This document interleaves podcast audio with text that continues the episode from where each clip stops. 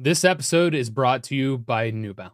You don't have to be an elite athlete when you pound the pavement. Whether you've run five marathons or you only run when necessary, whether you're chased by bears, zombies, monsters, the apocalypse is coming.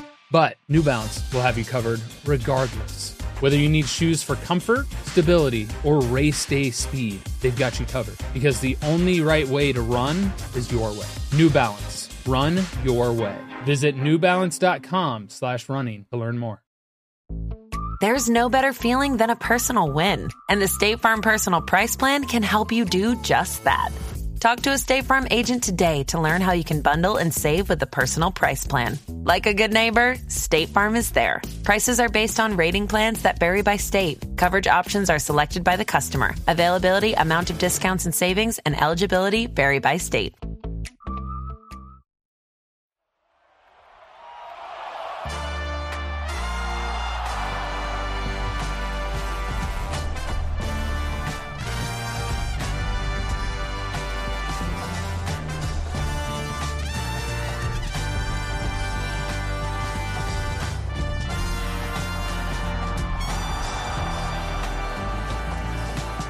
Hello, elegant listeners, and welcome to Go My Favorite Sports Team. Today, we have another special guest. Um, but before we get into that, I'm Tyler Scheid. I'm the master of sports, the master of balls and holes, and I'm joined with my co host, Markiplier, who knows sports a lot less. This is the third time in front of a guest he's just said that title, and he doesn't seem embarrassed about it. It's an inside joke that I don't even know where it started, but he just like took it to himself. Uh, one of our fans called him the master of balls and holes, and he's just like he's really embraced it. So uh, don't mind him. He doesn't know what he's talking about half the time.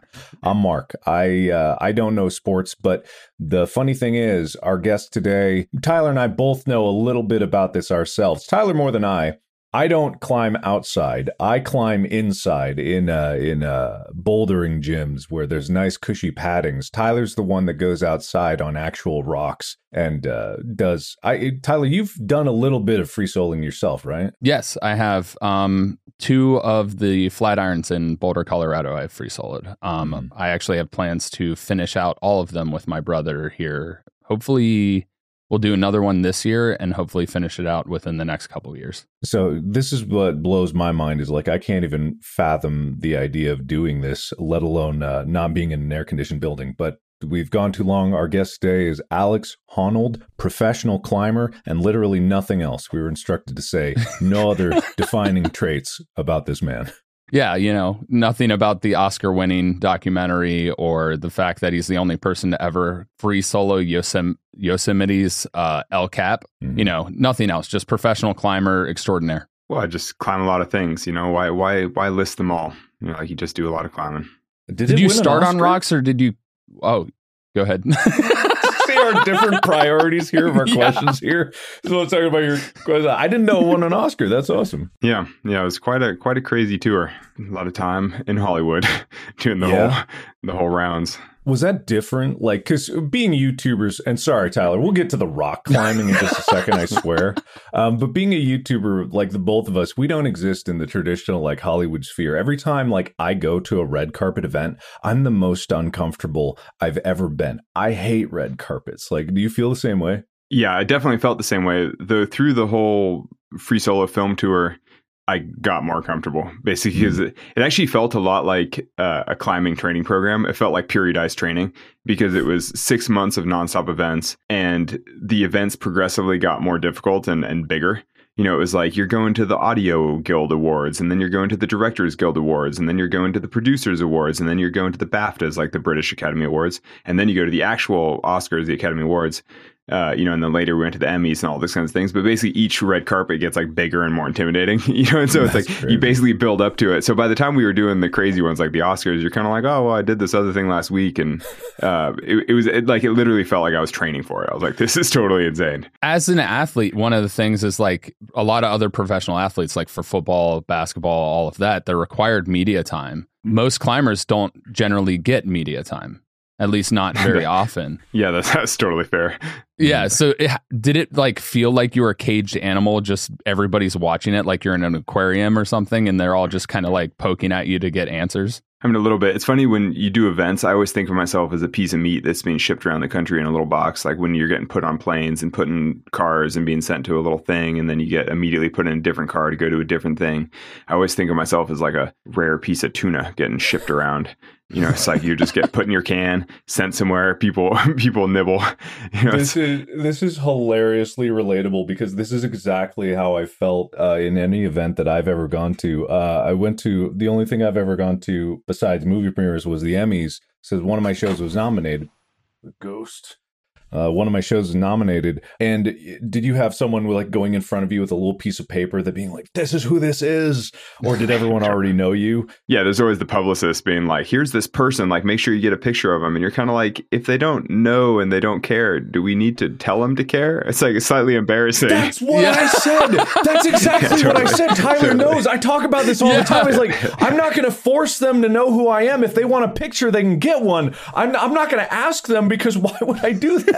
When people ask like, "Oh, are you the really famous person or something?" You're like, "Well, if you have to ask, then obviously not." It's like clearly, clearly that's a no because you don't have to ask. you know, when someone sees like Leonardo DiCaprio, they're not like, "Hey, are you that famous guy that was in a movie?" They're like, "No, that's fucking Leonardo DiCaprio." Oh, are we allowed to curse? Is, yeah, this a exactly. yeah, yeah, we can curse. So yeah. yeah, okay. that is the craziest thing, and it's just it just comes from this place of uh, truth like it's just like why why all this song and dance for something? And i get the pomp and the circumstance like some people need it and like it, it's good to celebrate the project because i watched free solo and it was a very compelling uh, movie and i really enjoyed it but sometimes all of that the song and dance around everything just like taints the original meaning behind it i think. Like um, people that just want to like celebrate it in terms of the accolades of it instead of actually understanding like what went into it um, and the kind of sacrifice for it that drives me insane. When people celebrate the success of the thing rather than the thing itself. When you're like oh i put years of work you know i've been i've been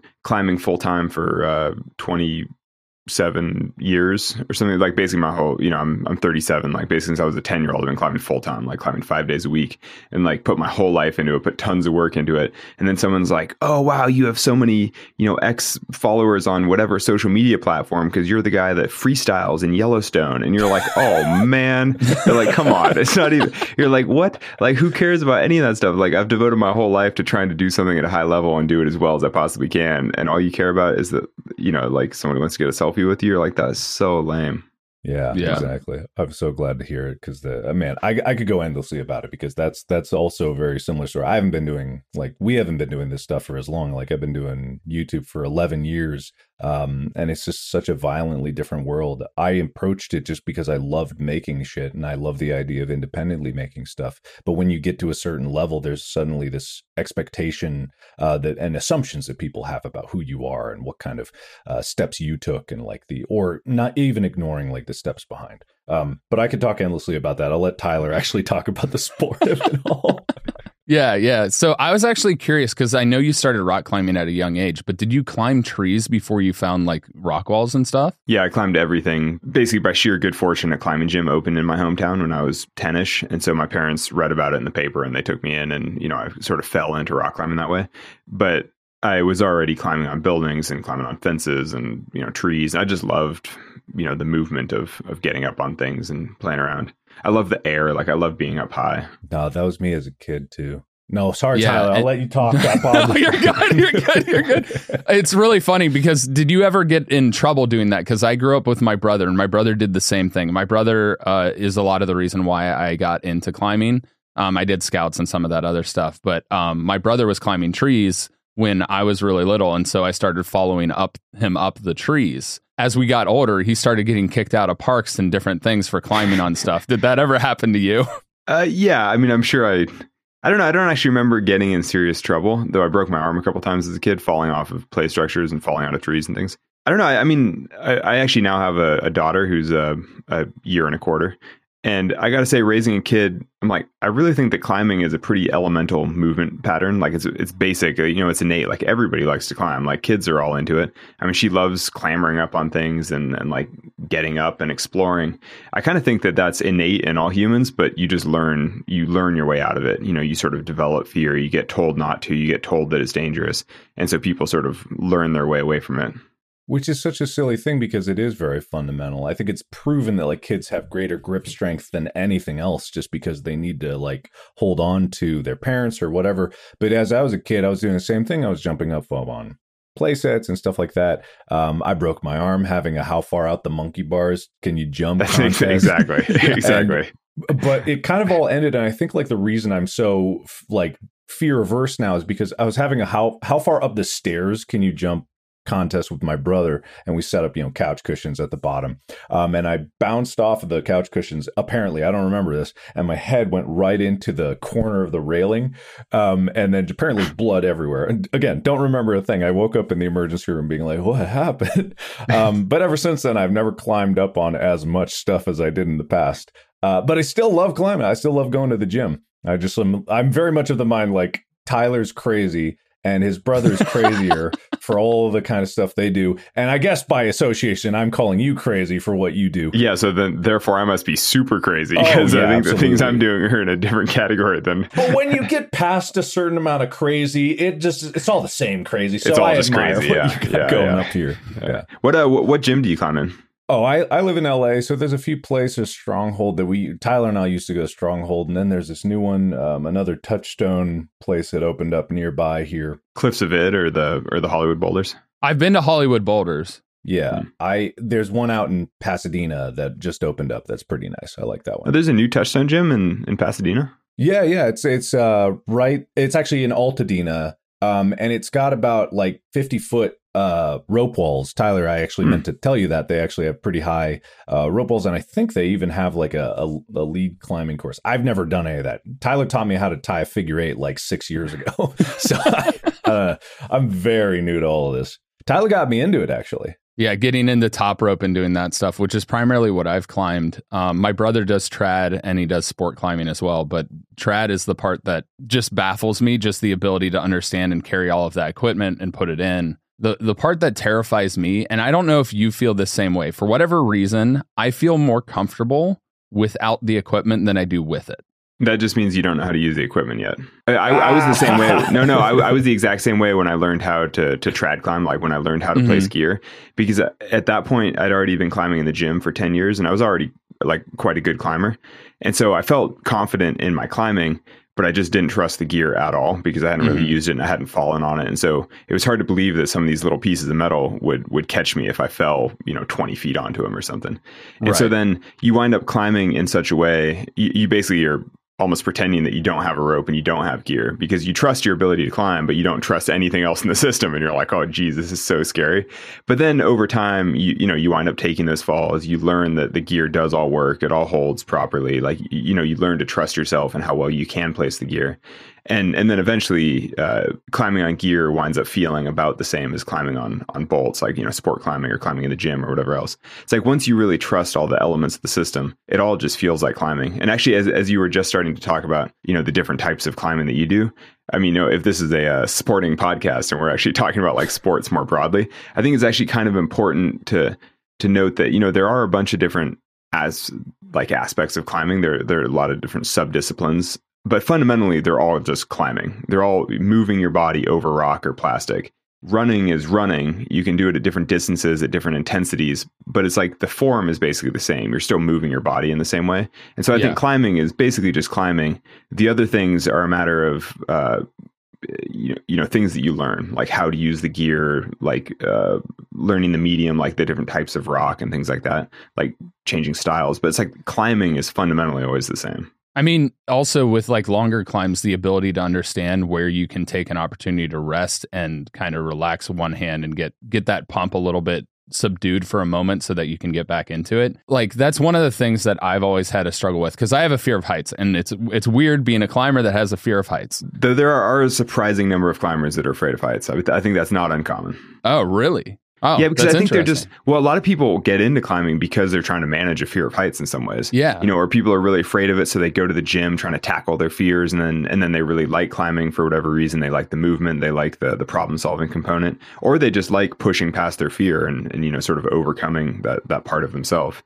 But it's it's definitely common to meet people who are passionate climbers who also say that they're afraid of heights. Though fundamentally, you're probably better off not being afraid of heights if you want to be Yeah. a great climber. you know, How do you turn that switch off? You know, why, why are you bringing that up with you on the mountain? I know in the free solo thing they they did the MRI and everything and looked into your stimulation as far as like fears and stuff go and yours is like requires a lot more. Do you feel like that gives you an advantage or do you think that fear actually adds a focus element to it? I mean, there's a level in which fear can be paralyzing, but there's a level in which it makes you so much more aware. Yeah, actually, so that scene in Free Solo is, is a little oversimplified, I think, and and that was taken. Uh, I was actually there with a print journalist. Uh, this guy was writing for Nautilus magazine, uh, which is like this science magazine, and they were sort Mhm. of doing like a deeper dive into to how my brain responds to fear and things. And so I think that the the scene in the film is maybe not taken out of context, but just a little too short and too too pithy. You know, where you're like, oh, well, he just doesn't feel fear, and you're like, well, really, I think that that the takeaway from that whole experience was more that I've sort of desensitized myself to a certain level of stimulus over time, and so it's not so much that I don't experience fear; it's just that I wasn't really registering from that test. Because you know the test that we were doing to measure fear, you're looking at black and white pictures in an MRI tube, Yeah, you you're not on a rock face or anything. yeah, like exactly. that. Like, I've conditioned myself to a higher level of fear response or a different level. Uh, you know, looking at a picture, I mean, typically that still registers the same part in the brain for people. But if you've spent the last 10 or 15 years of your life consistently being really scared for your own safety, like clearly a picture isn't going to do it for you. You know, I feel fear. It just takes a lot more to, you know, like I actually have to feel like I'm in danger to feel fear. That's such a funny description because literally my career for the past 10 years, I've been playing nothing but horror games. So I also have conditioned myself to be a lot more tolerant of scares and loud noises than I was 10 years ago. But that doesn't mean that I'm less scared of anything. It's just like if you show me a scary picture or play a scary game, it takes more to get me scared. I'll be just as scared towards the end of it if I can get there. But it's just like, yeah, it is that kind of desensitization. If you do something for so long, And you're probably just as afraid of, of public speaking or whatever, like snakes or, you know, random other things that people are afraid of. It's like Yeah. just because you've really conditioned yourself in some ways doesn't mean that you're not afraid of anything else. You know, it's like you're, you're probably still afraid of commitment or whatever, you know, afraid of like, of, uh, why are you speaking to the truth? How are you stabbing exactly. exactly. we're getting called out here. yeah. I mean, that, that- that's the thing though. People are like, oh, well, he just doesn't feel fear. And you're like, no, I've just, you know, there are certain things that are not as scary as they used to be. And even that I know is a conditioned response for, over time because I remember when certain aspects of climbing used to be incredibly scary. And now, you know, 20 years later, they just feel pretty normal and pretty routine or whatever. It's like anything you do a lot of, you, you get good at. Mhm. Yeah. And you still climb regularly. So do you do you find yourself climbing more in gyms or going out and climbing on the the rock faces nearby? Uh, no, I'm climbing outside as much as I can. I mean, you know, when I when I travel for work or anything, if I'm doing events, then I'll go to the gym. But I probably climb five days a week. When I'm at home, then it's almost entirely on rock because uh, I, I live outside Las Vegas and there's like limitless good rock that you can climb year round. You know, it just depends where I am and what time of year and everything. But basically, I climb all the time. You know, it's funny. My my one takeaway from watching Free Solo was, yeah, you climbed a mountain. That was super cool. Man, your van was sick. Oh yeah. It put this desire for me to have like a fully converted van that I could just tour around the country and go wherever I want, like take all my equipment with me, like just build out and live in a van. For a while there, before I'd even seen the movie, I, I did like this video series where I bought a five uh, a van for five thousand dollars. Someone had kitted it out and had a bed in the back of it, and I just like became infatuated with this idea of like having all that I have on the road, and I still want to. I still haven't gotten like a really good one or, or converted one myself.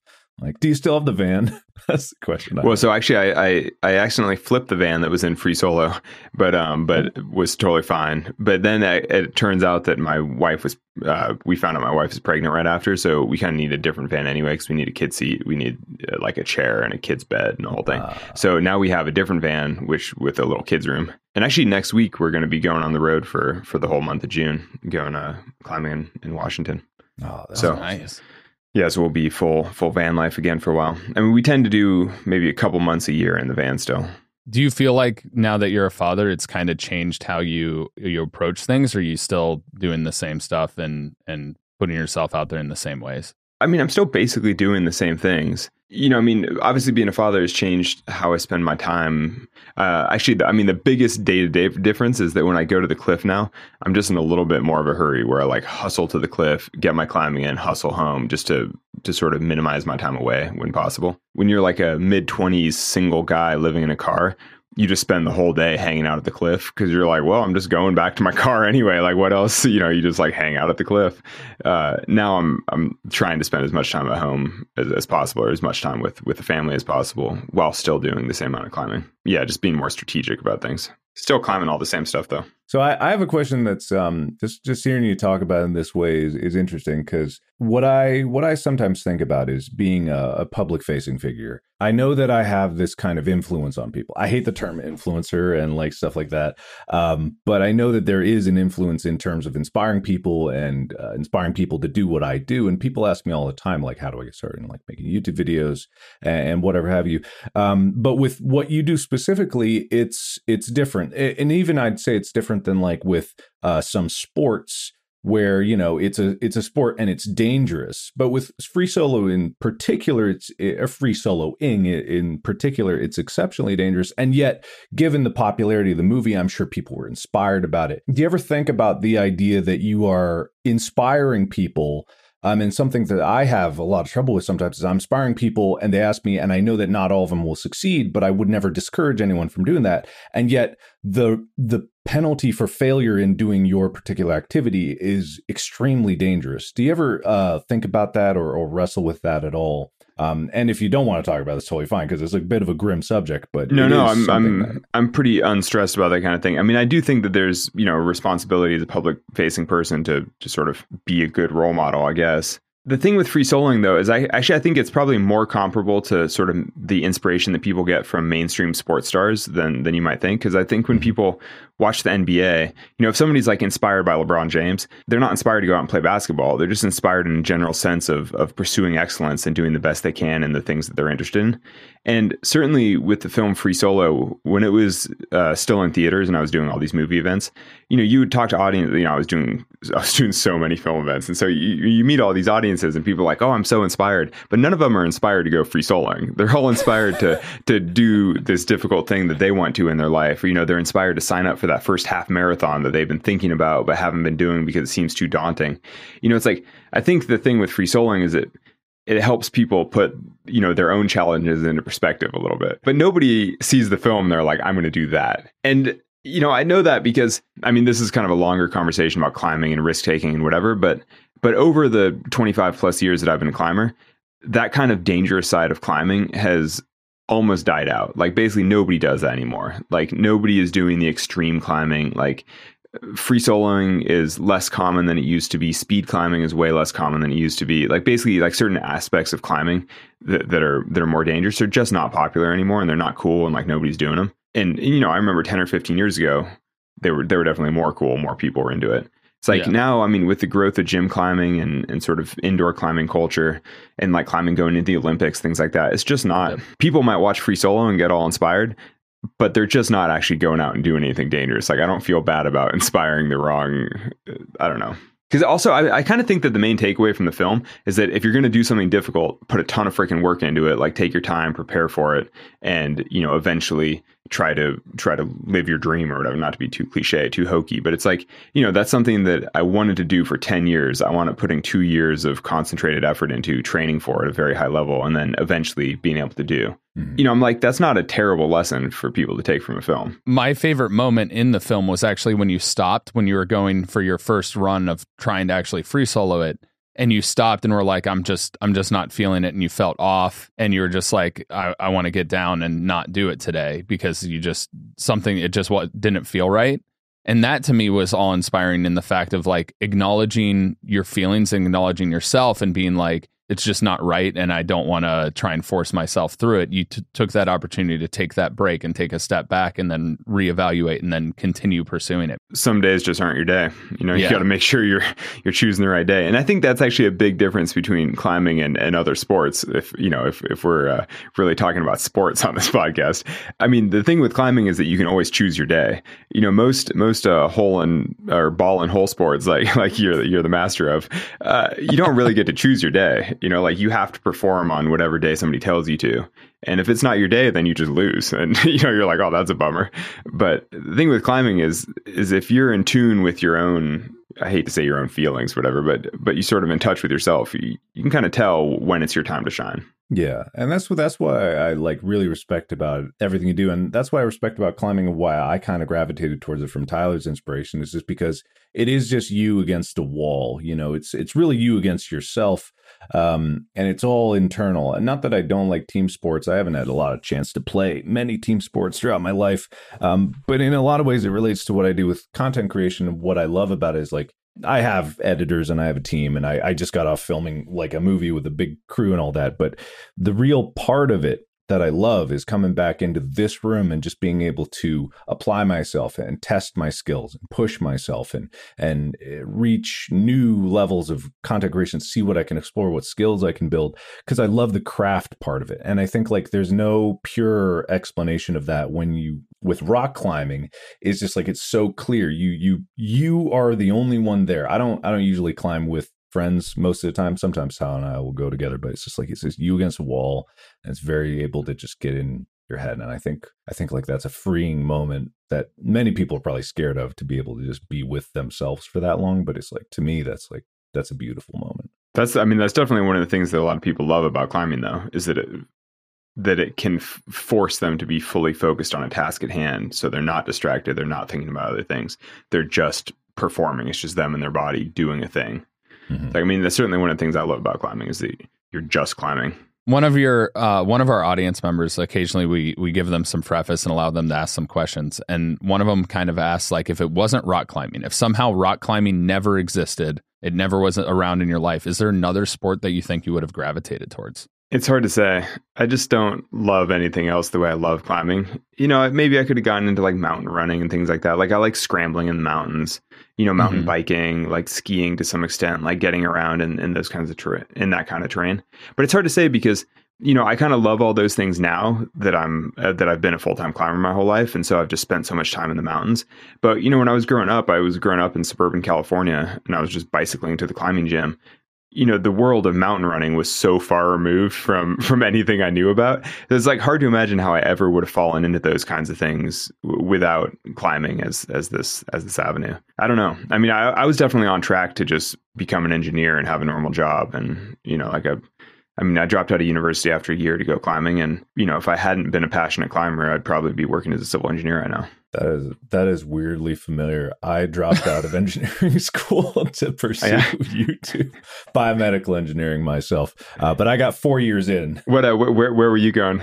I was going to University of Cincinnati. Um, yeah. It was just like, yeah, my my mom, my stepmom worked at like Turner Construction Company. So originally I was going in for civil engineering too, but I said fuck that and then i went to an even harder engineering course and i did four years of that and then i started like man i really got to do something on my own um, and that's when i picked up youtube after trying a few different things first. But yeah it's just like that feeling of oh man there's something that i love. There's something that i really love that i never knew existed. I didn't have video creation even when i was a kid because my i didn't have cameras or anything like that. But it's like when you find that thing you love that's why i'm so hesitant. And and i asked that other questions because i'm still like I tell everyone that asks me like, how do I start? I'm like, go for it, go for it today. Like, start, like, do it. It, it. You may fail, you may not, but it's like the most important thing is to do it and find it because when you find that one thing that you love that you you can't do without that you would be happy to do every day of your life for and you'd be happy like sliding into the grave doing that thing if you could just get one more mm-hmm. day.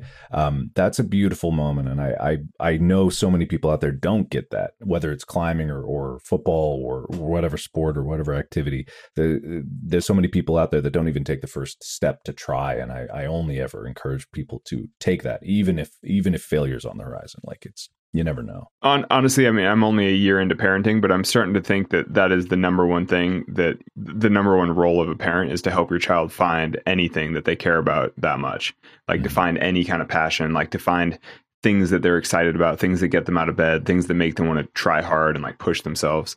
You know, whether that's sport or whether that's, you know, art or hopefully not content creation for my daughter, but you know, we'll just say like we'll just yeah, like, I don't know. but but I mean, but basically anything that gets her up, gets her motivated, like gets her passionate, you know, because it's like you only have your one life. You may as well do stuff that you care about that you enjoy doing your whole life. I mean, I'm I'm so fortunate that I've had climbing to put all my energy into my entire life. I mean, I think I'm starting to realize now what a gift it's been. Just to like something that inspires you enough to lead a healthy lifestyle and like, you know, get enough sleep and like basically like lead your best life. You know, like go to bed early, wake up early, like try your hardest and like have a really nice day. And you're like, "You know what? Like how how great is it that I found this thing that I love doing enough that it like keeps me on a good track for my whole life?" It's like it's yeah, I freaking love climbing.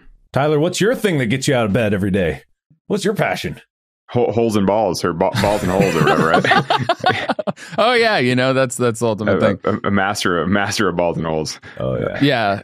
I mean, the only reason that kind of came up is it, it, was a joke in an early episode of the podcast um, when I was talking about my master's degree in sport administration, and for the longest time, it was all the variety of sports. Uh, for me, it's it's meeting people and being able to talk to them and hear about what inspires them and finding out, you know, being able to touch somebody's life in a way to where you make an impact or they make an impact on you, and being able to learn and expand and and socialize. I'm weird. I'm an extrovert, but uh, I've always found value more in people than anything else. And so I really enjoy being able to create stuff and help other people and being able to make the world kind of a better place or even just make somebody's day. Uh, if, an, if I have an opportunity to make somebody's day in any way, I like to take that opportunity. And that's always been like the biggest reason I like getting out of bed is like, who am I going to meet today? Who am I going to talk to? Whether it's an Uber driver or whoever, I really enjoy getting to know the person.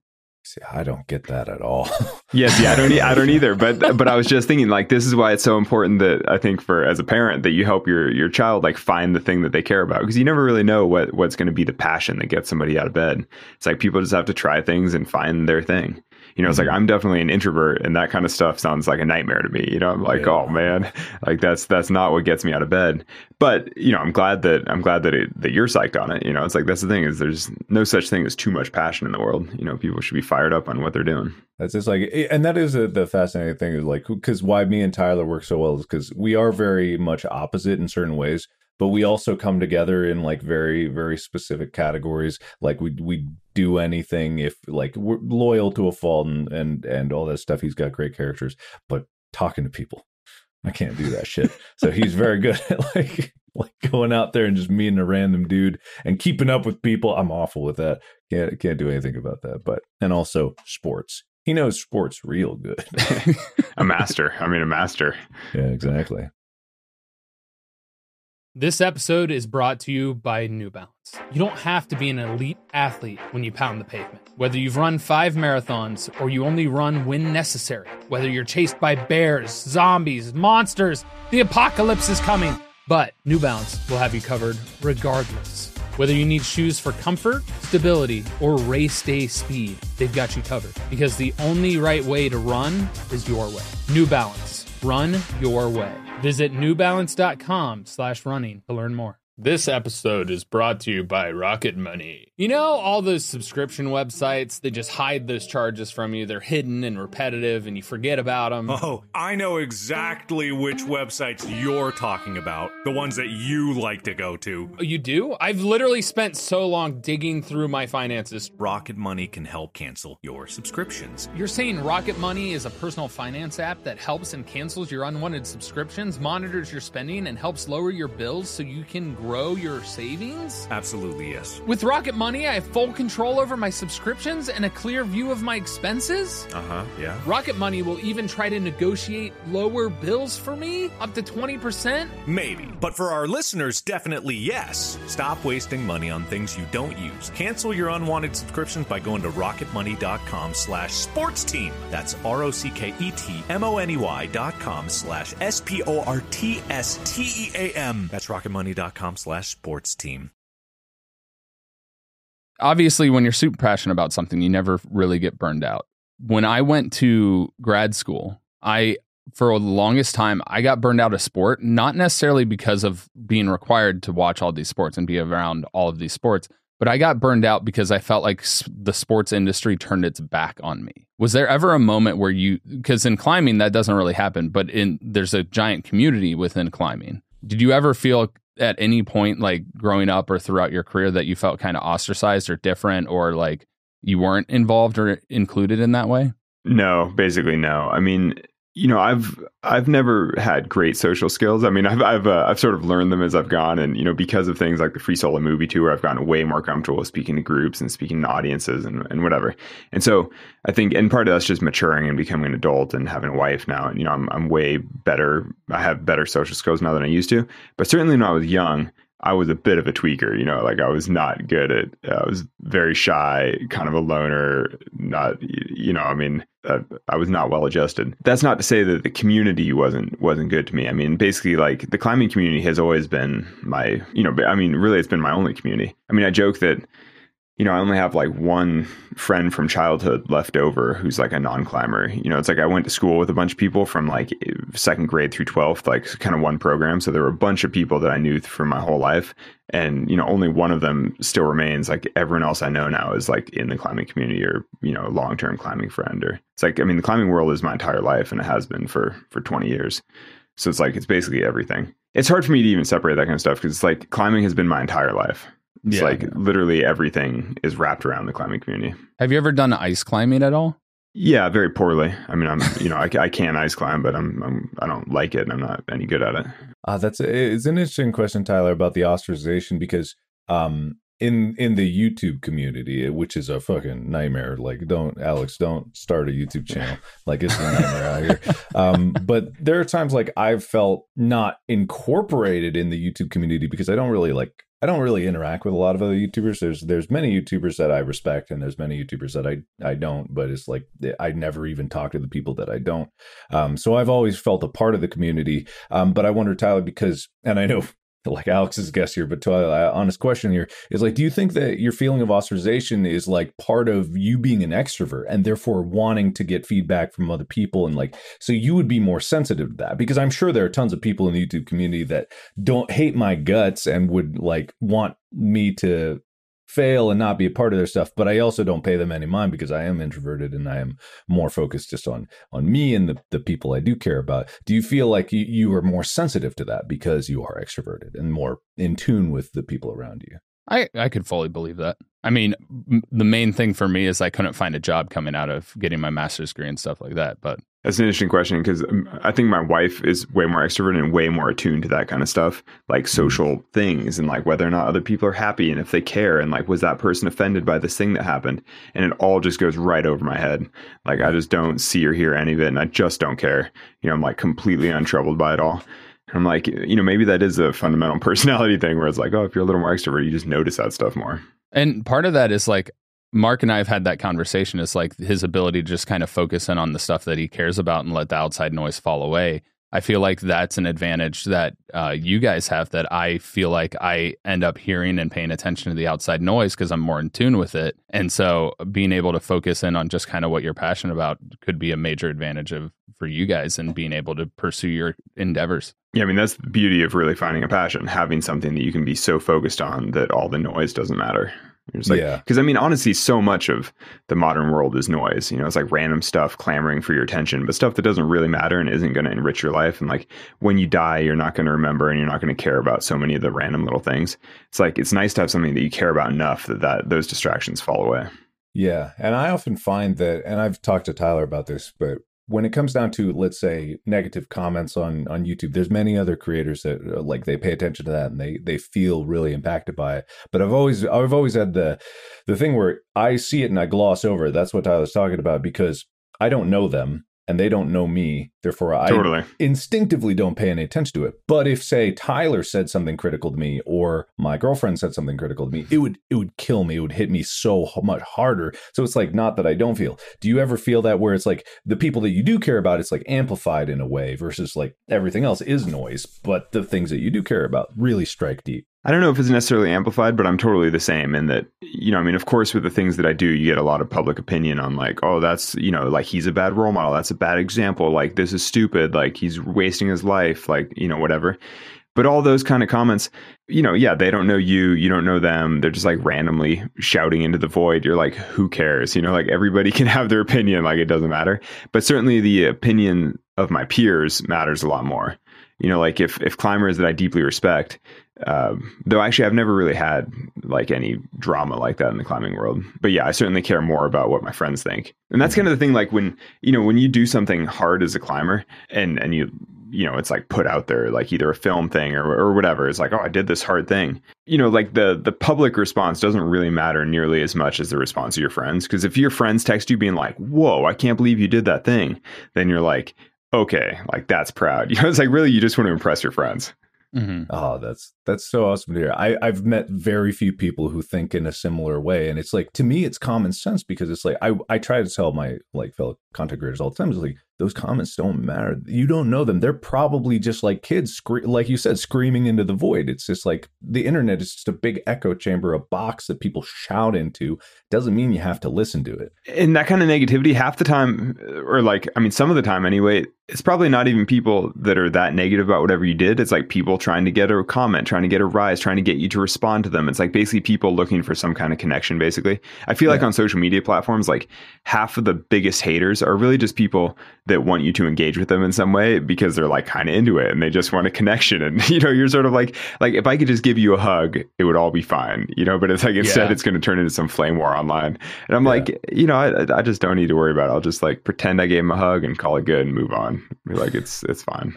I mean, obviously, when you like you climb and climbing with people watching is one thing. Climbing with all the cameras and everything around. How did you find like? Uh, I imagine times and times and times of repetitions where you had the film crew for different different climbs that you had done and everything like that. How nerve wracking was it to try and figure out how to document it without getting in the way and making sure that you could still remain focused, especially with El Cap and some of these free solos you've done? Like seeing something out of the corner of your eye and it catching your attention could make like a whole world of difference between life and death in those situations. I I mean, you obviously worked really closely with the camera team and everything like that, but did it take a lot of practice before to be able to get comfortable? A, a little bit. I mean, maybe less than you might think. And so one thing um, you know, I mean, and and people sometimes frame the question kind of as you did, is like, oh, you know, there are people all over the wall or there are cameras all over. But so in the film Free Solo, when I did the Free Solo of El Cap, there were I, I forget now, but maybe five or six people on the wall spread mm-hmm. over a 3,000 foot face. So that basically means that every 500 feet or so, there was like a dude. And, you know, and also all the camera people are all really good, close friends and, you know, people that I climb with routinely and, and trust. And, but the thing is, if you're passing one person every 500 feet of rock climbing, it does not feel very crowded. You know, you're sort of right. like you're climbing a really freaking long ways, and then you like see one of your buddies, and he's hanging 20 feet off to the side to get like a certain angle, like get some rad wide shot or whatever. And you're kind of like, hey, and you know, in general, everybody I saw on the wall, I'm like psyched to see them because you're like covering oceans of granite by yourself and then you're like hey buddy and then they're gone again and then you have another 500 feet by yourself so it definitely doesn't feel like it changes the experience that much like you're still very much alone up there but you just get a few moments where you get to see some friends and but it did take as you said it took a little bit of practice to get to that point and uh, so for me and the film crew to figure out what the best locations were for them like what's the least intrusive uh, you know where they could have their ropes out of the way there were a lot of sort of logistical questions of like how do you get in and out of position without it being in the way. Um, but those are the things that we had all, th- those were problems that we had solved over the two years that I had to work on the route anyway, because it took me a lot of time just practicing to figure out how to do the climbing.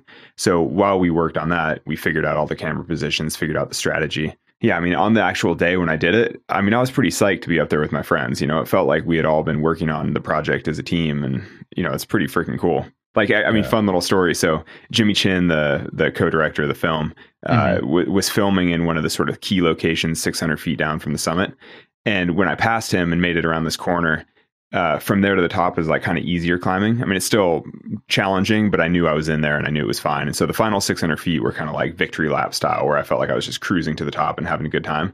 And Jimmy kind of asked me to to wait for him so that he could be on the summit to get like the like you're getting to the top shot you know which is mm-hmm. like sort of an important shot uh, mm-hmm. there was another guy who had hiked to the top who would be there you know to have a camera but jimmy wanted to be there to like capture the moment Um, but I had I had my phone going in my pocket with a timer, and I knew that I was going to be close to to breaking four hours. Which I mean, it was going to be a speed record no matter what. But I kind of wanted to go sub four because it's just cool to to climb El Cap with no rope in under four hours. I was like, this is this is epic, you know. So I was kind of like, yeah, Jimmy, like I can wait for you for a minute, but I'm not going to wait too long because I want to break four. Uh, it wound up being three fifty six, you know, so I didn't have like that much time to spare. Mm-hmm. And so I started climbing the final six hundred feet, and he was ascending ropes around this corner and so I could hear him, like, I could hear his gear jangling and everything And he's like hoofing it. You know, he's like breathing super loudly, trying to ascend rope as fast as he can. He's like trying to like get up. And, and I was like cruising up the rock. I was totally you know, at that point, I was like peak performance, feeling incredible because I was past all the hard parts. I was having a good time. I was like incredibly yeah. attuned to it. And so I was making these little bird whistles for him so that he could hear where I was, so that he could like keep pace, basically. You know, I, I felt like I was basically chasing up the wall, being like, faster, Jimmy, faster, you know, as he's trying to get to the top. And it's like basically we're all up there having a great time. And so by the time I get to the top, you know, he made it up a few minutes ahead of me. He looked like he's going to freaking die. You know, he's like going to have a freaking heart attack because he's like ascending these free hanging ropes as fast he can. And I get up and I'm like, what a what a great experience. You know, so in in that way, I think when done well, having a having a crew around documenting it doesn't really change. You know, it's basically you and your friends having this incredible experience together in nature. Like it's it's still a pretty good time. Yeah, it's like making something and building something and having them there to see something that you've pushed yourself to do and worked so hard to do. It's then you get that celebration moment at the end. I mean, in in that case especially, we had all worked so hard on it. You know, because yeah. the film crew had been helping me carry ropes up and down and equip ropes and pull them up and down on the cliff. I mean, it's just a lot of hard physical labor that we'd all been doing together for literally years. And so you're like, it's just great to to feel like the whole team is is you know, by uh, by by sheer good luck, the next day in Yosemite was a Sunday, and they do this crazy Sunday brunch at the fancy hotel in Yosemite. And so the entire crew and everybody all went to Sunday brunch and just freaking gorged. And it was like a nice, you know, sort of wrap party celebration. Like, holy shit, we did this thing. Now we're gonna go eat like a you know Nutella filled French toast until we all die. it's so funny. it's, I, like, uh, it's so fascinating. It's it's uh, one of my favorite uh, lines from the movie. Um, bes- uh, besides the van, of course, I love the van was just like that moment where you uh, look at the camera towards two thirds of the way and you just go like, "I'm not dead yet." That's one of my favorite. Because it's just like, yeah, it is just kind of like you're just making a joke and it's just like casually going up there. But then I, I was just like, because this is my ignorance. I I never do research before any of this stuff, so I'm looking at the Free Solo Wikipedia page. I just read the most nonsensical sentence in the controversy section. I don't know if you've ever gone in. Is there? No, I didn't know there was one. Now I'm going to open it right now. There's a, there's a controversy around Free Solo. It's hilarious. Um, but I'm going to open it right now. I'm like, what the heck? Yeah, it's some uh, analysis from uh, Simon Fraser University professor of history and geography uh, not a climber apparently. Um, but it makes me think that people buy in too much into what the story and what the movie and the emotions of the movie is because obviously a movie needs to have drama and it needs to have heightened emotion and there's got to be risk and danger to it and naturally there is. But it's just this quote at the end here is taylor echoes benson Allott's, allott in the description of honnold's challenges and risks throughout the film. Quote Make no mistake, we are watching the co- commodification of actuarial suicide. And I'm like, the fuck does that sentence even mean? Like, it's, it's just like the most nonsensical things that people will say and try to analyze about what amounts to a very difficult and, yes, risky thing but done in the most professional, safest way possible. Like just because something's dangerous doesn't mean that it shouldn't be done in my mind. And there are different mm-hmm. levels of that, but that entirely depends on the person's ability and, and confidence in their own skill to do it. And so obviously you did it and it was filmed beautifully and the movie was crafted. And yet people can like take these weird opinions out of it that are in no way any part of the actual creative process. Like it, no, it's f- funny you say that. So now I just pulled up the the Wikipedia. I'm going to have to read this a link later. I'm like so interesting, but but so surprisingly, actually, his take there is not that far off. Sort of my personal opinion on some sports as well, because oh, like oh, yeah? I mean, throughout the film, actually, I don't know if you remember in the film Free Solo, there's this long rant. There's sort of like long. Uh, uh, what do you even call that? Just like I give this sort of soliloquy, like I give this talk in the middle where I'm talking about uh like warrior spirit and like warrior culture sort of stuff. Like you know you have to be a warrior. It's slightly embarrassing for me to hear it now because that came from uh, some climbing we were doing in Morocco. Basically, we were doing this like month of hard climbing, and I was like by myself. Uh, well, I mean we were filming, but I was like staying by myself, and all my downtime I was watching this show uh, Spartacus, like some slave mm-hmm. uprising. It's basically like sex and violence, like mindless television. The HBO one. Uh, yeah, or no, it was like Starz or something. I think like, yeah, something like it was that, something like kind of yeah. trashy, but like kind of mm-hmm. amazing. You know, it's like perfect mindless distraction when you're doing like a hard physical thing all day, and then you go back to your room, and you just watch people Is like that the fighting. I, I quote, I think I quote that all the time because it was like just as Jupiter spreads cheek to ram cock and ass. Like I just quote that all the time randomly to my friends, and they have no idea what I'm talking about. Like it's from this fucking weird. Sh- I don't. I can't even explain where it comes from. Well, so I was watching that show that was basically about gladiators. And it was kind of like you know i couldn't help but feel like filming free soloing was like modern blood sport sort of stuff. Because you're mm-hmm. basically and and i actually think that even more so with mainstream sports like like american football and things. Oh yeah. you're like this is basically like modern gladiators where it's like people are for sure getting injured. You know you, when you think of all the freaking brain injury stuff and like crazy it's just crazy how much money goes into watching people hurt each other for entertainment you know and that is kind of the tension in in the film free solo is like oh like is he gonna die you know it's like you're watching because you're sort of like, oh, is this person like, is this a snuff film? You're like, this is pretty hardcore.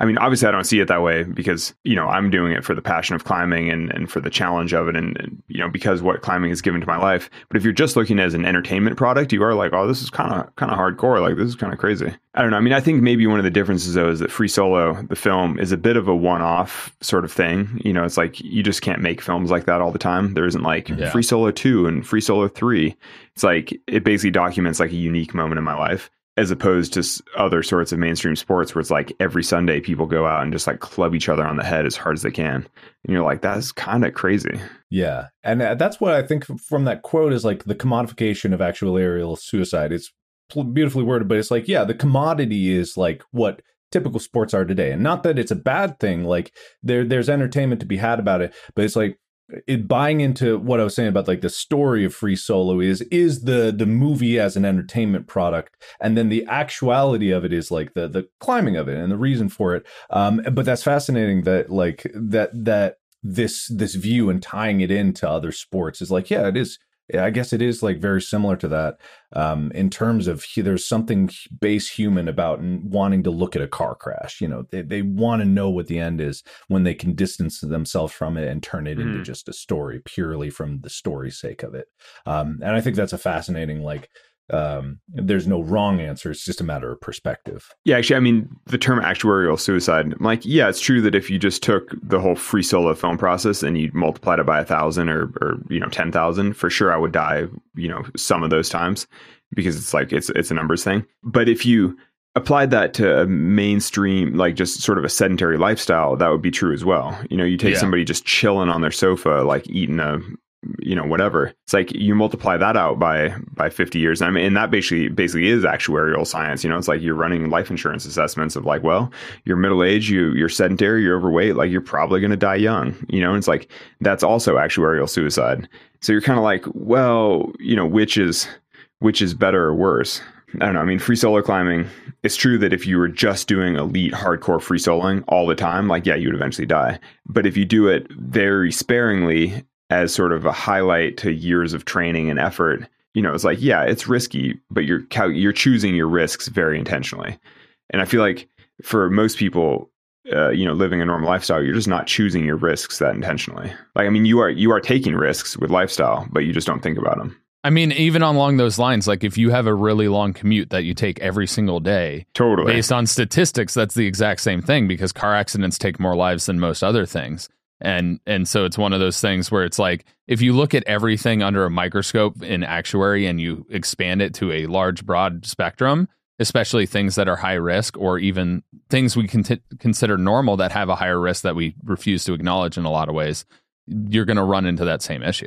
Yeah i mean i think that's one of the the interesting elements of rock climbing and especially if, you, if you're like a full-time or professional rock climber it's like a big part of your life is evaluating and managing risk like thinking about risk like taking something that that could be or should be dangerous and trying to make it as safe as possible. And so, I mean, that's definitely the case with free soloing, but even just normal roped climbing, it's still inherently somewhat dangerous. And so you're always thinking about how to minimize those that risk, minimize the danger as much as possible. Do you think that's a big part of like picking the rock face too, especially when you're doing trad and, and things along those lines, is knowing where the holds are and making sure you understand because I mean, a big part of rock climbing is self awareness and knowing your capabilities and not going beyond them to a point to where you're increasing your risk to an insane point. But also being able to push yourself to advance requires that ability to be like, okay, this is something that I've never really done before, but you take the safety precautions so that you're prepared. Yeah, I mean, in, order to improve, you try to push yourself to failure as much as possible. But then there's certain situations where if you fail, you'll die or you'll be severely injured. And so, yeah, as you said, there's a lot of self knowledge involved. like you really have to know when you can push yourself, when you can't, when it's safe, when it's not. I mean, that's why so much of climbing is evaluating risk, like managing fear, all those kinds of things. Yeah, and my brother also does like backcountry, like avalanche zone kind of skiing stuff, and he does paragliding, which is his main passion now, and that's all he kind of talks about and it's it's one of those things because as I was watching Free Solo, I saw a lot of relatability in in you and my brother in the sense of like how you approach things and how you see things, and when you're super passionate about something, it's like you just keep after it and keep doing it and keep doing it. Um, and so that was that was really unique for me from a personal experience to take away from that is in in a way I kind of saw and understand how my brother's brain works in a different from seeing what you do and seeing the aspects of what he does and being able to be like oh, that's interesting because it created that same kind of dynamic of the focus around passion. Um, mm-hmm. And so a lot of what he does obviously is evaluating risk. And also on top of that, like it was showcased in the movie, but the amount of reps that you had spent on El Cap and the amount of me- mental reps with your notes and everything that you had, like there's probably a much like broader amount of footage that was there to be able to make you feel comfortable and be ready and be prepared to be able to do that. Yeah, I mean, definitely it's all about the preparation. I mean, that's the thing. If you're trying to minimize risk, if you're trying to take something dangerous and make it feel comfortable, it's like preparation, training, you know, visualization, any, you know, whichever avenue you choose there. But like, there, there are only a handful of tools available to you. So you kind of have to use them all. It's like, I'm going to train physically. I'm going to train mentally. Like I'm going to be absolutely ready to make sure that this, this thing that I want to do is as safe as possible when I do it. Yeah, especially talking with your fellow climbers that had climbed El Cap multiple times and done different free solos in different areas and things like that. That was that was the part that I really took from it is the amount of preparation that went into it and focus. Yeah, I mean, I think that was a that was a common theme for the film. I think audiences that, this is what I was saying earlier, where nobody comes out of the movie being like, "I want to go free soloing," but they come out of it thinking, if you want to do something hard, you should prepare for it, you should train for it, you should put the necessary time into it. Yeah, mm-hmm. yeah. I don't think people ever emphasize mental reps enough, like visualization of what you're going to do in any discipline because in, in sports definitely and you hear about like people that are like top level boxers they're always like mentally going through their moves and responding like things and i'm like being able to visualize the entire rock face um not only reinforces in your head. When i'm when i'm uh, acting i i'm bad at memorizing things. Like i'm bad with words and names that fall out of my head. Um, but the only way that i've ever been able to memorize something is by visualizing myself acting out the scene in the beats that it needs to be. And then it's like instantaneous. Like i can remember that even though it's a more complex thing. And it disciplines me and to prepare for it. It's like as I was coming out of filming, I was mentally already editing it. I don't know if you've ever done any video editing. It's very very boring for some people. I've I've loved it for some reason. Um, but I was mentally editing it in my mind, stitching the shots together. Um, and it's like that kind of mental preparation. Uh, people can put in the hours in like the gym or something, or but if you're trying to play at the top level, you have to be like in it on on whatever you're doing, and then off hours when your physical body is too tired your brain is still going and you need to keep thinking about it and for me sometimes i can't help but think about it um, I have uh, I have ADD, ADD um, you know, uh, but that's just like I got diagnosed way late, um, like when I was 21. Um, but I, I don't think that that's any core feature of just that. I I just about the things that I am obsessive about, even if ADHD, not ADHD, uh, it is just a factor of like when there's something you're passionate about, you can't help but think about it all the time. And that thinking about it is so integral to executing it when it's time to mm. actually make it happen. Um, so it's not really a question, it's more like a general statement. No, I think that's particularly true though when you're doing things that are dangerous or things that you'll only do once. And so actually when you said, you know, boxers visualizing a fight, I mean that that's probably a good analogy with with climbing or free solo climbing anyway. Uh, because realistically you're only going to do the fight once and so you want to be absolutely as prepared as possible before you do it. And so with free soloing it's much the same. You know, you can practice physically as as long as you need, but but you're only going to do the free solo once. And so visualization and sort of mental preparation is something that you can do uh, you know, sort of infinitely to prepare for that one time that you're actually going to do the real thing. And I mean, yeah. there are a lot of other things in life. Like if you're trying to be a power lifter or something, like visualization probably doesn't matter quite as much because you can just try the thing that you're you're trying over and over.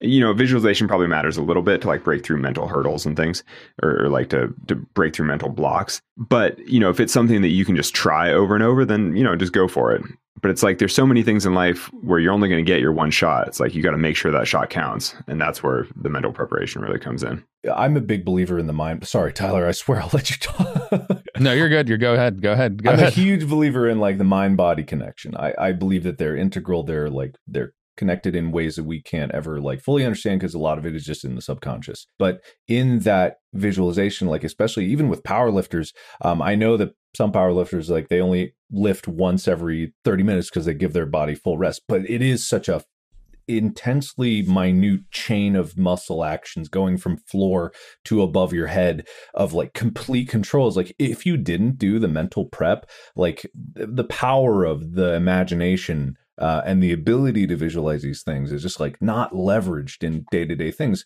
There's been numerous cases of uh, nonverbal like autistic children who never spoke a word in their entire childhood and yet when they finally were able to speak at age like six or seven or something like that they were able to speak perfectly even though they'd never physically practiced it. And it's all because in their mind they were practicing it and that practice was almost just as valid and subconsciously moving mm-hmm. muscles and like thinking about it had an impact on their ability to perform the action and i think like when you get to that level of chess grandmasters they visualize entire games. They have libraries of games in their head um, that they've practiced and rehearsed, and they're imagining new moves. Yeah, Mike, is that even visualizing? They're just playing the games in their head.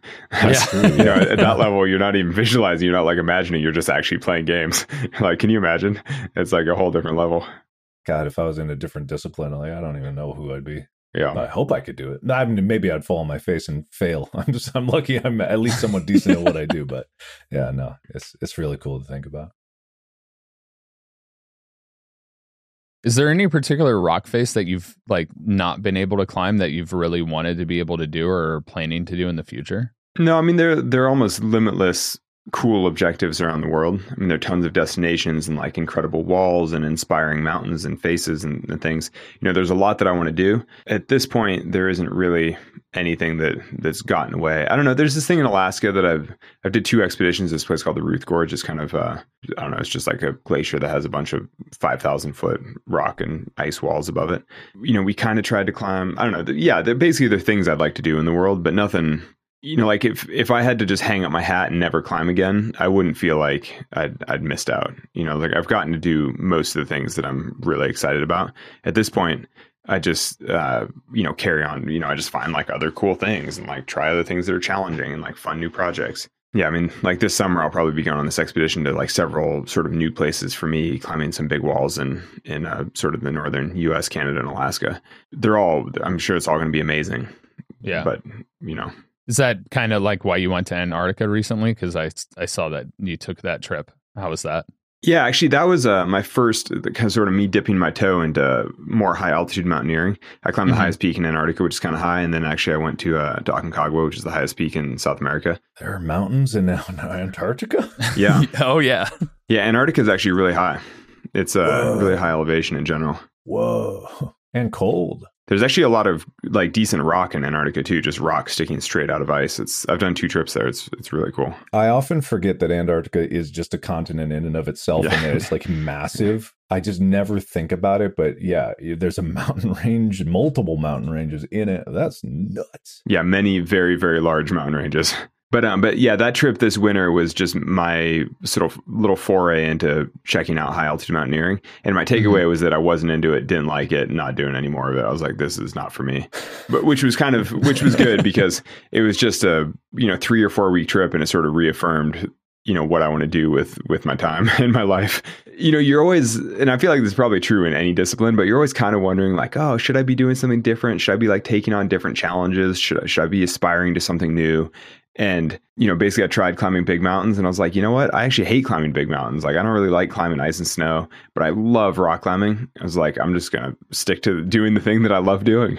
You know, Is like, that kind of like the what's next mentality that everybody kind of was like, oh, you did this. Now what's next kind of thing? I mean, you know, probably a little bit of that though. I've, I've always, uh, I'm a pretty well-rounded climber. I mean, I've done lots of expeditions, to different places, and and traveled widely. And like, uh, I've put up routes on all seven continents. You know, it's like I've done a lot of climbing, and I've always been interested in all of it. Uh, but yeah, I mean, people are always like, "What's the next big thing?" And you're like, "I don't know. What is the next big thing?" And so you try a few things, and you're like, "You know what? Don't care about those things. I'm going to focus on on the things that I do really care about." Oh, that's beautiful. Yeah, I tried um, music myself because it was like almost, uh, you know, I'm on YouTube, whatever. I was like, ah, you know, maybe I've always had this like desire, like do music. So I learned a few songs on guitar, played it during uh, this live show that Tyler and I did. We also did improv on the show. Um, mm. I loved improv, hated performing music, but I did it, and I was like, all right, never again. I put in all that work to do that thing, and I'm like, all right, I'm good, I'm never doing that. But I think that's just as important to learn. You're like, well, that's now off my life list. Like, never gonna waste any mental energy, like wondering if I should be working on something like that, because you're like, you know what, I shouldn't be because I don't like it. Hundred percent. Because in doing those new things, I did discover that I liked making uh, larger uh, productions. I, I, made I had a opportunity with YouTube Originals to like make a bigger film project, and I was like, I've been dabbling in it, and I want to see what's like working with the crew, and I've learned I kind of loved it. Parts of it, uh, like uh, working with other people is difficult uh, when you work so much on your own. But it was like there was something really nice about being able to make a bigger project. And anyone out there, like like who is I, I often encourage is like try new things even if you're really good at something like try something new I think it's that mm-hmm. curiosity that drives people to explore not only getting deeper in their own discipline that they're passionate about, but exploring what else they could be passionate about. It's it's very important. I totally agree. Yeah, and it's kind of one of those things that as you develop and work on those, even if it's just to try it out, you get skills that potentially cross over um, into other aspects of life. And I was actually really curious about this because obviously I've done rock climbing throughout my life, not to the the extent that you have. Um, but I'm curious what kind of skills you've seen that have crossed over from like the focus, the endurance, the every aspect of climbing that has become so ingrained in you into your like regular life. Well, it's hard to say because climbing is so deeply ingrained. Like every, you know, climbing is at the core of my whole life. So it's hard to know mm. how much of my development as a person is because of climbing versus just general growing up and maturing and whatever else. But I do think that climbing helps put the rest of life in perspective. You know, like managing fear, managing risk, like struggling all the time, you know, having challenges. I just think that climbing, and actually, and I think part of that is probably because so much time climbing is spent outdoors and when you spend time in nature and in the elements, you just realize that a lot of things just don't matter that much. You know, it's like yeah. I, I, think about this all the time when I'm in airports when I have to travel for work and things, and you see people like stressing, you know, like whether or not their flight's going to be delayed or whether they'll make their connection and whatever. And you're like, you know, you're going to be just fine. Like there's ample food and water around. Mm-hmm. You know, mm-hmm. worst case scenario, you get put in a hotel for a night. Like who cares? You know, like it's going to be just fine. Like either you're going to make the flight or you're not, but you stressing isn't going to change it one way or another. And either way, you're going to be comfortable. You're like, is that really something to worry about? And so I think climbing helps put those kinds of things in perspective. You know, and when people are like stressed about like weird, mundane life stuff, like, oh, you know, like, is this paint the right color for my thing? You're like, who freaking cares? You know, like when you're dealing with sort of like mortal risk all the time, it just, you know, the rest of life just feels so chill.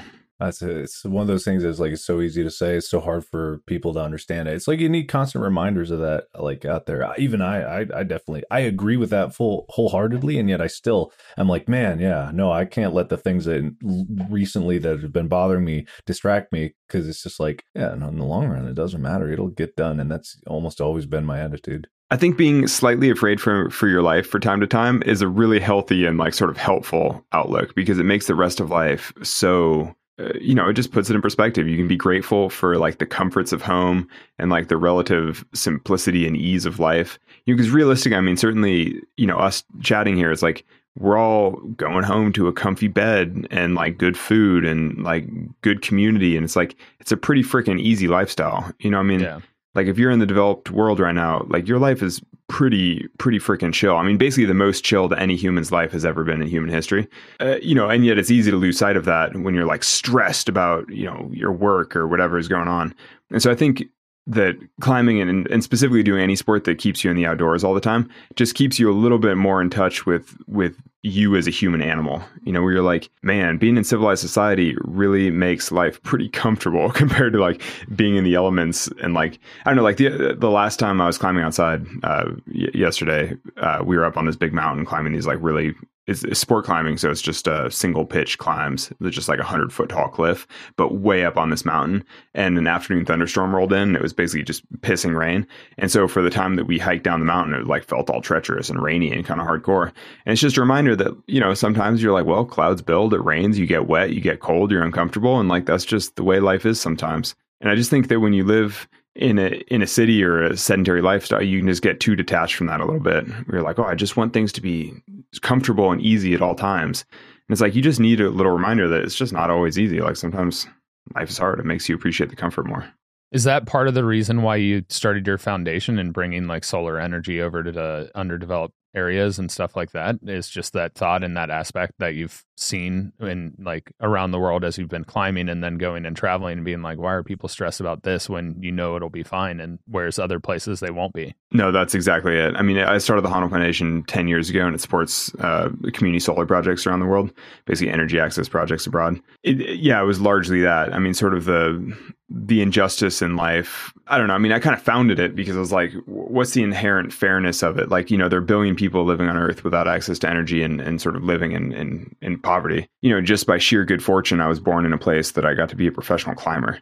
You know, I found this thing that I love to do. I've got to do it my whole career. I get to make a good living from just climbing on rocks. And I'm like, where's the where's the karmic justice and like that's so crazy because you go on climbing expeditions to and and as a climber when you go on an expedition you go to the most remote parts of the world and then you live there for quite long periods of time often so you're like in some rural part of remote africa living for a month in the middle of nowhere and so you get to see you know like rural villagers all over the world living in totally different ways and you see their kids growing up and you're kind of like you know it's just a roll of the cosmic dice that that these kids were born here and that I was born in suburban California. It's like there's no inherent fairness in that one way or another. I feel like so starting my foundation was just one way of trying to address that that kind of inherent fairness. I didn't even know about the foundation. I'll, I'll have to donate to it. Oh, I appreciate it. HonnoldFoundation.org if you're curious. It was just my my attempt at doing something useful. I mean, it's one of those things if you spend all your time basically recreating outdoors and rock climbing, you are sort of like, should I be doing something a little better? You know, like should I be trying to do something slightly helpful in the world? And so yeah. this was my attempt at, at trying to do something useful. Along the same lines, is that kind of why you started being a part of the host of your your climbing podcast, like to be able to give back to the climbing community that's given you so much? Yeah, so my climbing podcast is, is Climbing Gold, uh, so named because we started it before the the Tokyo Olympics, which is the first time that climbing uh, entered the Olympics, and mm-hmm. so we mm-hmm. felt like it was this interesting moment in in climbing history where you know climbing's like right on the cusp of going fully mainstream and so we kind of wanted to explore a little bit where climbing had come from and where it was going at this interesting moment in in climbing history you know now we're we're a couple seasons past that and we're just exploring other interesting stories and interesting ideas within the climbing world but it has actually been kind of fun to create something because you know I've never I've never done anything like that. I've never had like a body of of work in some way. Uh, mm-hmm. Uh, you know, because the thing with hard climbs is like you do a hard climb, maybe somebody films it, maybe somebody doesn't, but either way, it's just kind of immediately behind you, and and people can't really like interact with it in any way. So climbing gold has been kind of a fun way of of highlighting good climbing stories, but also sort of creating something for the climbing community. That's, That's really awesome. cool. I'm just going to interject for one second. Everyone listening and watching this on Spotify, uh, I just made a thousand dollar donation to the Honnold Foundation. If you want to make a donation, donate with me. HonnoldFoundation.org. I'm so touched. I appreciate that. Thank you. No, charity is a big thing, but for me and Tyler, like we're yeah. we're always doing like charity events, charity streams. He worked with um Tiltify uh, for a long time. Uh, he still like consults every once in a while, um, but just Tiltify is also a fundraising platform for stuff. So like we're big on charity. Like we're down to support anybody, and our fan base also is huge about like making contributions to this. That's awesome. Yeah, I appreciate that. Yeah, we have the same kind of aspect as we're in a position where it's like we've been gifted so much in our lives, and there's so many ways that we want to be able to give back and help other people to advance their lives or be in a better situation or get to the point to where they can do things that they want to do. And so um, it's one of those things that it's always been a big aspect of since Mark started YouTube and since I've been around um, doing scouts and other stuff is being able to give back and give people a better chance at an opportunities at life. That is the, to bring this back to climbing. I do think that that's a key thing from the climbing world is like if you have enough, you don't need more. And it's like, and if you have something that you're already really passionate about and you have enough and you're leading your life, I mean, and this is a big part of why I started the Honnold Foundation is that, you know, I have enough. I'm doing exactly what I want to do. I'm passionate about what I'm doing. I'm leading my best life. Anything else I don't need. And so I can give that through the foundation to to support, you know, all kinds of useful projects around the world, basically support environmental projects, you know, help the people that need it. To me that I feel like that should be a slightly more like, like I wish that was more of the default. Yeah. You know, it's like once you have enough, you call it good. You know, it's like you just don't need more. Like you don't need the freaking mega yacht. You know, like you don't need the the private plane. It's like you're freaking fine. Like you're you're leading. Like you're comfortable. You're doing the thing you love to do. Call it good. Like pass on the rest. Neither of you guys has a mega yacht, right? I was just throwing that out there. No, no, no. right, yeah, okay. just just making sure. um, but I love the cl- climbing community because you go to a rock one, it's like, oh, I forgot this piece of gear, and it's like, oh, I got a spare one, or oh yeah, like um, like talking about the pitches and stuff. Like everybody, like unless you ask for it, they don't interject. And then if you end up in a situation like, oh, I'm uh, I spilled my water, somebody's there to offer water. And Dude. I've always I've always loved that about the climbing community because it's like, oh, I got plenty. Yeah, I can help you out for that moment. Or it's probably because every every climber has always been in that position of need themselves. You know, it's like, yeah, the community always helps people out because they've always been the one who's like, oh, it just started raining and I don't have a coat, or like I'm now freezing, or I forgot like a critical piece of gear or whatever. It's like I, I totally agree that someone's always got your back because everyone's always gone through the same thing themselves. Yeah, and that's that's a great thing that the climbing community offers for any of you that are not sports people, which is the majority of people listening to the podcast. Like that's why one of the big reasons why I love sport. There there are people within different sects of sport that can be real dickheads. And I I know it myself from playing football and other stuff. But there's communities, especially the climbing community, that are incredibly accepting, incredibly welcoming, and will be there to be like, "Yo, I can help you out if you need help, or be there for you if something happens." Like I, it, it's truly an incredible experience where people can come together about something they're really passionate about and really inspire other people to do the same thing and be there for them if something goes wrong. I actually think climbing is the sport for people that aren't into sport. I mean, that's you know that's how I wound up as a professional climber.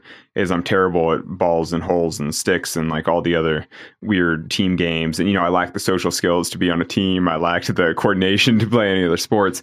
But you know, I'm I'm athletic enough. You know, it's like I'm like I can use my body but I just wanted to I wanted to problem solve on my own. I wanted to to set my own terms, kind of you know like work on things at my own pace. It's like I mean, climbing is definitely the sport for people that aren't into sport. It's like something really fun and engaging that you can do with your body, but you can do it in your own terms. This is perfect. Yeah, there's climbing gyms all over the place nowadays. Like you probably have one in your city if you're listening to this. Um, go check it out they're very friendly. Everyone I've been to have been very friendly, very accommodating. There's only been one that there was a guy who was a dick, and eh, honestly, he was even charming by himself. Like there was something charming about him. but you know, I, I would say climbing is is the uh, best way to date if you're if you're on the prowl. It's like you go dating at the climbing gym. One of my girlfriend's friends is in, in is in a predicament because they've run out of guys to date at the same gym. I've heard. I probably can't talk about this, but she's I probably can't say anything about well, this. that just means she needs to move to greener pastures. She just needs to switch switch gyms for a little while, which in LA is tough because it's so hard to drive between them. But or just go to an actual rock face, you know. Well, who are you going to meet out there? Uh, tons of people. Handsome climbers.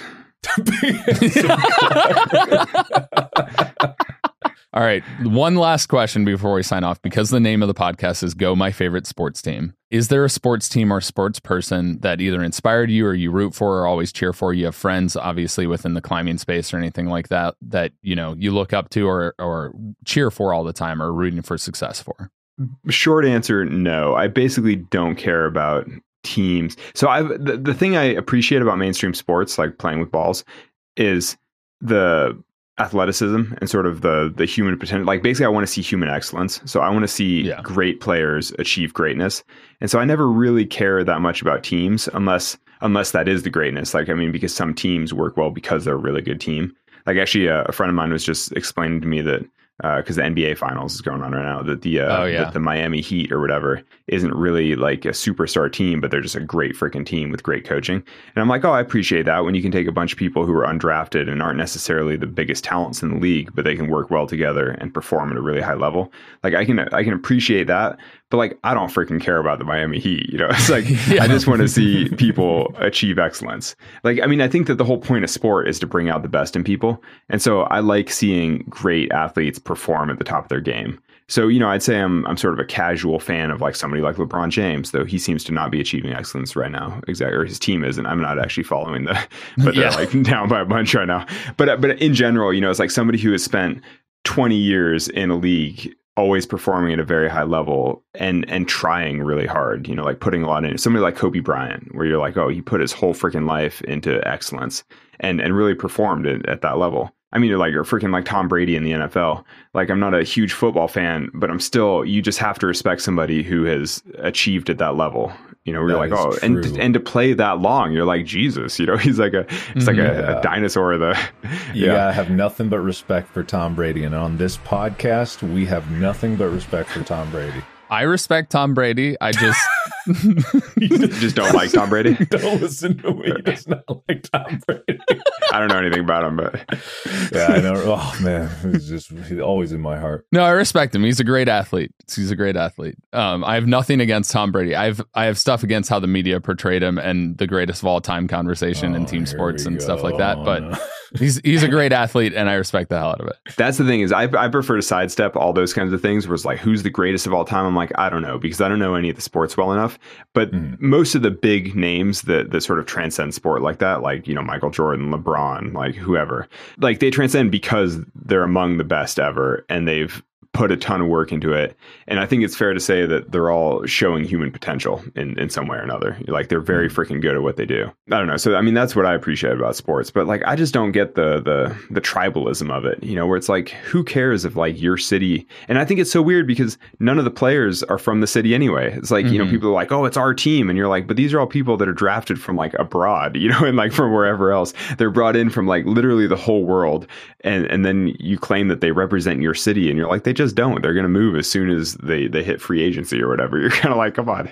It's just it's just a weird thing. I'm in the same vein, but being on this podcast and learning from Tyler actually has kind of changed my perspective on it because I do get people's natural inclination to want to feel included in something. There was a there was a event, a boxing event, and I know it's not a team based thing, um, called the Creator Clash that happened recently, where a bunch of YouTubers they fought and people who were not a big sports it, it was for charity it was just like a charity tournament, but Jesus they really Christ. they beat the crap out of each other uh, people who watched that who never watched sports before were able to root for their their favorite creator. And then they they said afterwards there was a few quotes uh, people quoted saying like oh man i get why people like sports now because that was someone i cared about. Even if it was mm-hmm. parasocial it's someone they cared about and they can root for and it feels good. And and so mm-hmm. i'm starting to understand where the team and city perspective comes from. It's like you can feel pride. It's it's just like feels good to do for but also it's a little nonsensical. But when you get into the deep weeds of it, it is interesting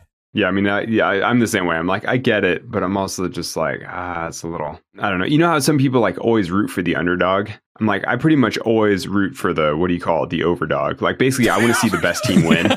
You know, like, I like seeing, I like seeing teams go undefeated. Like, I like seeing greatness. Like, I like seeing excellence.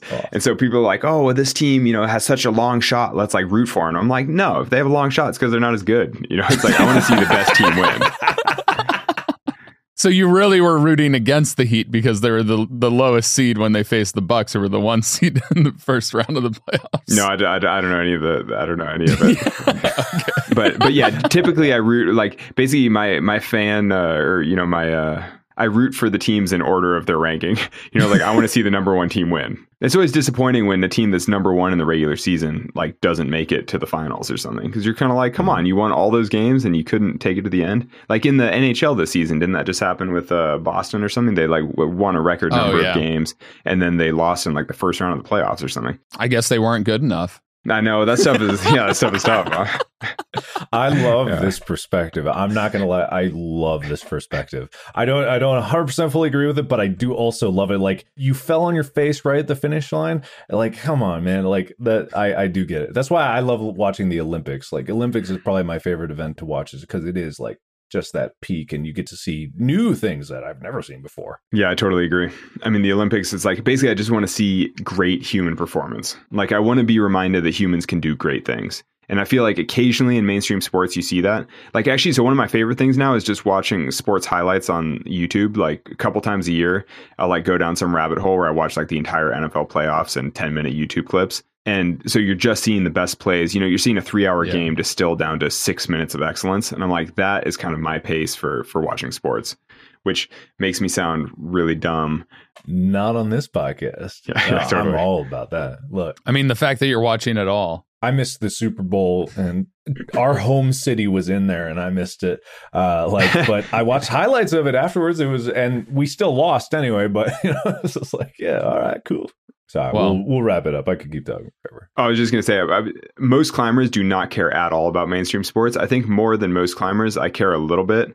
Partially because I'm like, I'm a freaking professional athlete. I should at least have some idea what other professional athletes are doing, you know, Mhm. even though it's like cross sport and whatever else. But like, I, I would say I'm interested. A lot of other, I mean, climbing has such deep countercultural type of roots that a lot of other full time climbers are just like, F that, like, F the man. That stuff is stupid. You know, I'm like, I kind of agree with that. But I'm also like, uh, you know, these people are, have still spent their entire lives devoted to, you know, honing their craft. And so I can still respect how well they do their craft. Like that's Mhm. that's my take on most sports.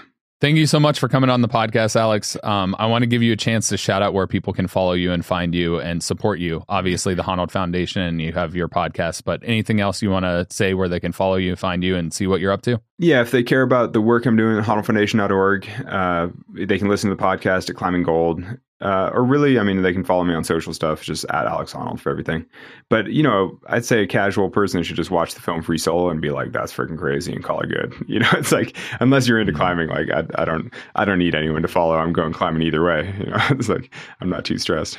Yeah, it's like you said, it doesn't matter because you're having fun focusing on what you want to do, what other people think or what other people do. It's cool to see when they're striving for excellence, but outside of that, it's just not your thing. All all this stuff aside, I'm going climbing tomorrow. I'm hopefully going to send my project. That's what I care about. You know, it's like that's the important thing. Is like I want to do the thing that I'm trying to do. And honestly, that's why it's inspiring. Well, I appreciate it. No, it's a ple- pleasure chatting with you guys. It's been super fun. Yeah. Did we end up asking any questions that you didn't expect or threw you off that nobody else has asked? Well, I don't know. I'd say I'd say that we went down a much uh, like a whole different path than I expected. You know, sort of the existential side of climbing. It's like I was Good. expecting more like more nuts and bolts, like how do you train, what's your diet, like that kind of stuff. This this is more like this was more uh, why do you exist and what is your purpose. I love asking those questions. I love doing that.